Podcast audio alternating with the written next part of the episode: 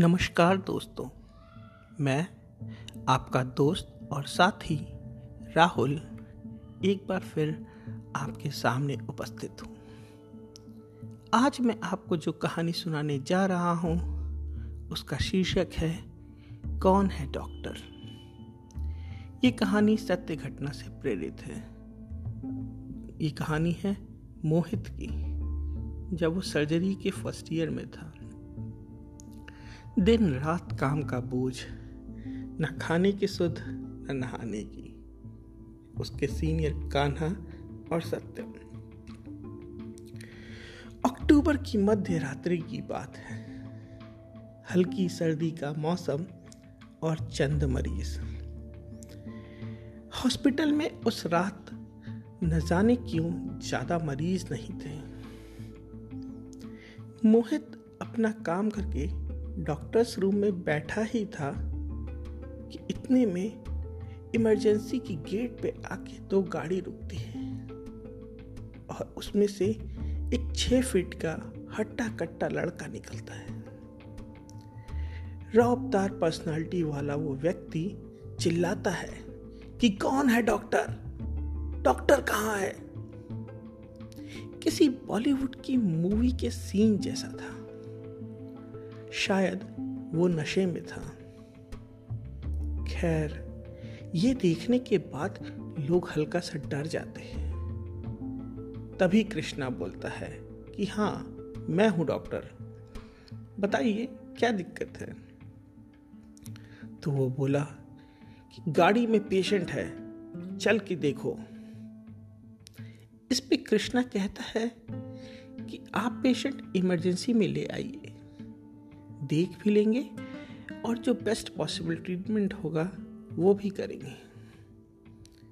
इसी बीच कोलाहल के कारण अब वहाँ पे भीड़ इकट्ठा होने लगी थी। कृष्णा के साथ का दूसरा सेकेंड ईयर आतिफ भी वहाँ आ गया था।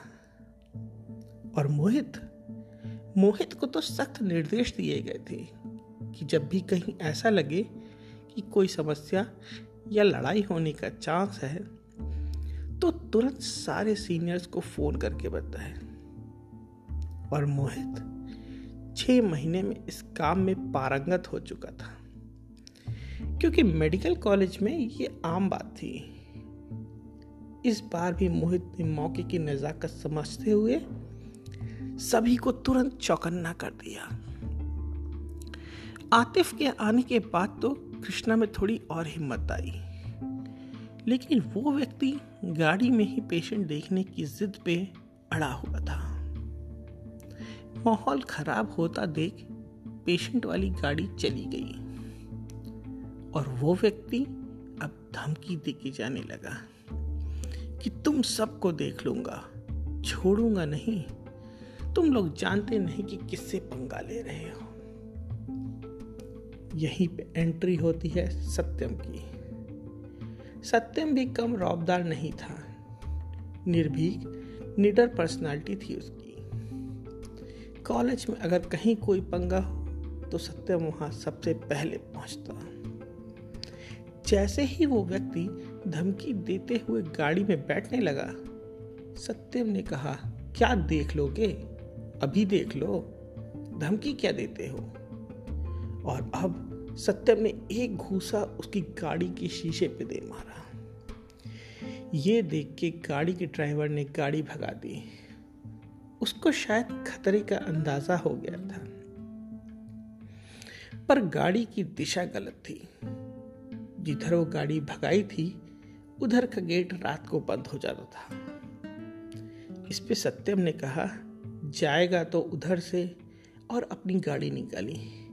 एवं पाँच लड़के उसके साथ, जिसमें कि मोहित भी था, बैठ गए। फिर क्या कॉलेज का जो गेट खुला रहता था, वहाँ पे उस बदमाश की गाड़ी से पहले पहुँच के सत्यम ने अपनी गाड़ी लगा दी और उतर के सीधा मेन गेट बंद कर दिया। इतने में कॉलेज के और भी बच्चे आ गए थे। अब क्या था उस बदमाश को गाड़ी में से उतार कर मारना चालू?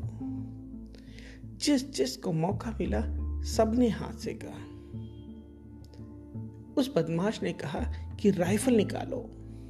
शायद उनकी गाड़ी में राइफल था, लेकिन यह सुनने के बाद तो लड़कों ने और सर्विसिंग कर दी उनकी। मारते मारते इमरजेंसी ले आए। बदमाश के सिर में चोट आई थी, जिसको फिर स्टिच किया गया। अब ये पता चला कि बदमाश वहाँ के सबसे बड़े डॉन का भांजा था। स्टिचिंग होने के बाद उसने अपने मामा को फ़ोन लगाया कि, मामा, बहुत बेजती हो गई है, बदला लेना पड़ेगा। उसका नशा काफूर हो चुका था। बदला लेने की परंपरा थी उस एरिया में। अब सबको पता चल चुका था कि ये माफिया सत्यनारायण का भांजा सतेंद्र है।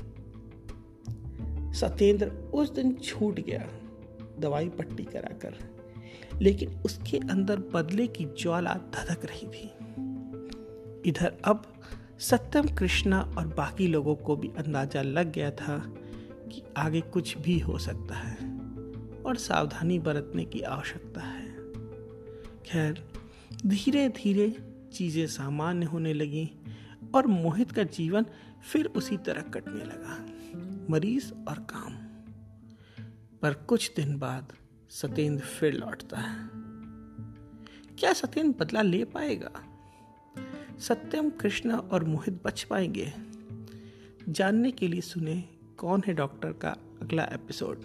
धन्यवाद।